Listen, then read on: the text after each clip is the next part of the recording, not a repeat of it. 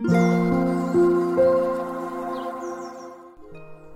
さんおはようございます。アロマタロットサナです。名古屋は今日も快晴です。いいお天気ですね。ただし昨日は風が本当に強くってちょっとね寒かったので、まあ、この寒暖差にね、また体調を崩す人もいるんじゃないかなと思います。皆さん体温調節ね、しっかりしていきましょう。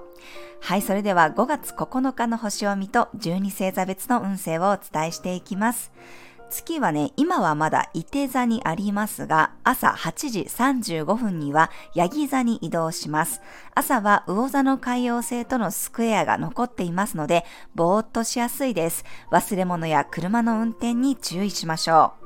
そして月がヤギ座に入ると、蟹座の金星とオポジション、大牛座の水星とトライン、それから魚座の土星ともセクスタイルになります。大牛座の水星と魚座の土星を頂点にした朝廷の三角形がね、2つできていて、クレイドルという特殊な形ができています。ヤギ座は社会的なエネルギーであり、結果を出そうとする現実的な要素が強まります。そこに対して、感情、まあ、愛情を大切にする蟹座の金星が真向かいにありますから、現実志向なヤギ座のエネルギーとでね、少しこう葛藤することがあるかもしれません。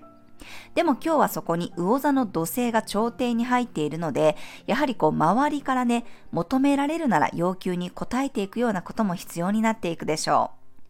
大牛座の水星とヤギ座の月も調和の角度なので、目に見えるものを重視したいという考えも出てきますが、ところどころでね、仲裁や助け舟が入りそうです。地と水のエネルギーのバランスが支え合っているような配置ができていますので、まあ、なんだかんだ調整できたりね、うまく物事を進めていけるでしょう。それから昨日もお伝えしたように、今は大牛座に入っている太陽と天王星がぴったりとくっついています。突発的な変化や驚くニュースが入ってくることもあるかもしれません。水星の逆行が15日で終了なんですが、その前後っていうのはね、水星の動きが鈍くなります。逆行期間よりも水星は動きが止まっている方が、まあ、通信や交通の乱れが起こりやすいです。最近ね、地震が多発している地域もありますが、まあ、今週12日のね、水亀座加減の月のチャートがね、あんまりよろしくないので、引き続き警戒した方がいいのと、備蓄や防災の確認はしておくといいかなと思います。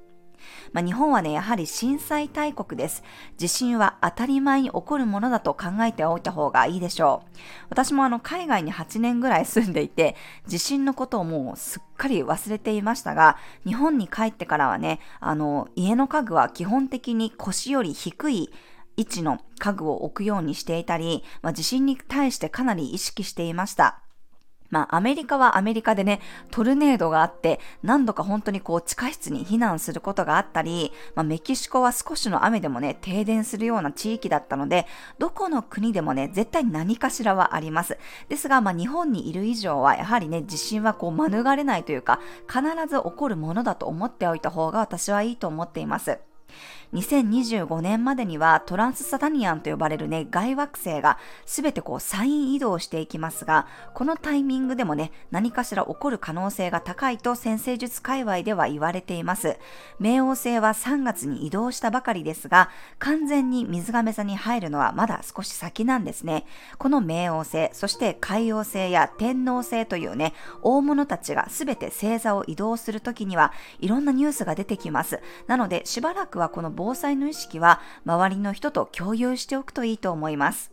まあ、私もちょっとね、この備蓄しているものを確認したりね、あとは家族にその日周辺どこにいるのかを確認したりしておきました。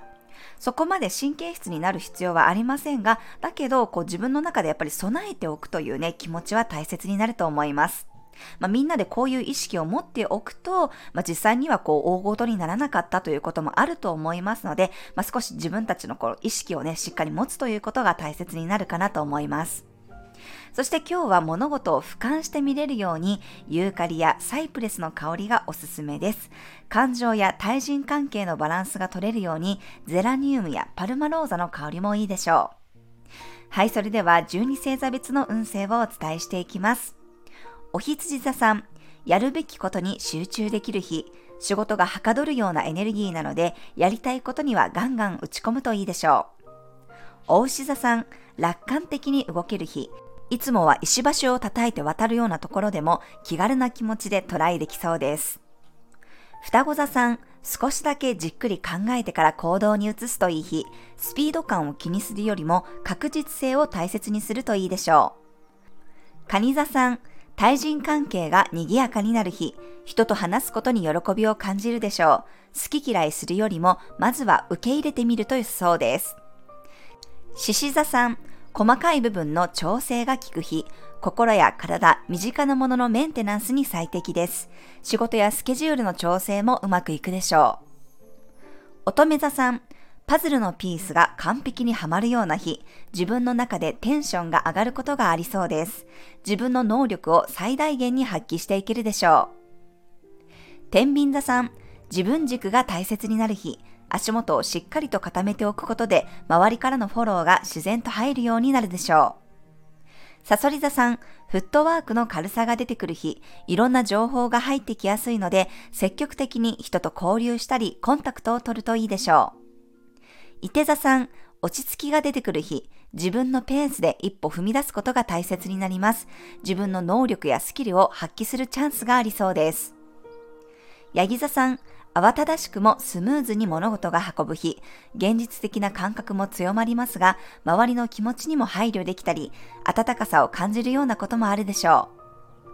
水亀座さん、裏で物事を動かしていくような日、目立った仕事ではなくても、実は重要なことを任されるかもしれません。誰も見ていないような部分こそ丁寧に扱いましょう。魚座さん、愛情の輪が広がっていくような日、盛り上がったり、周りの雰囲気の良さを感じながら、のびのびと過ごせそうです。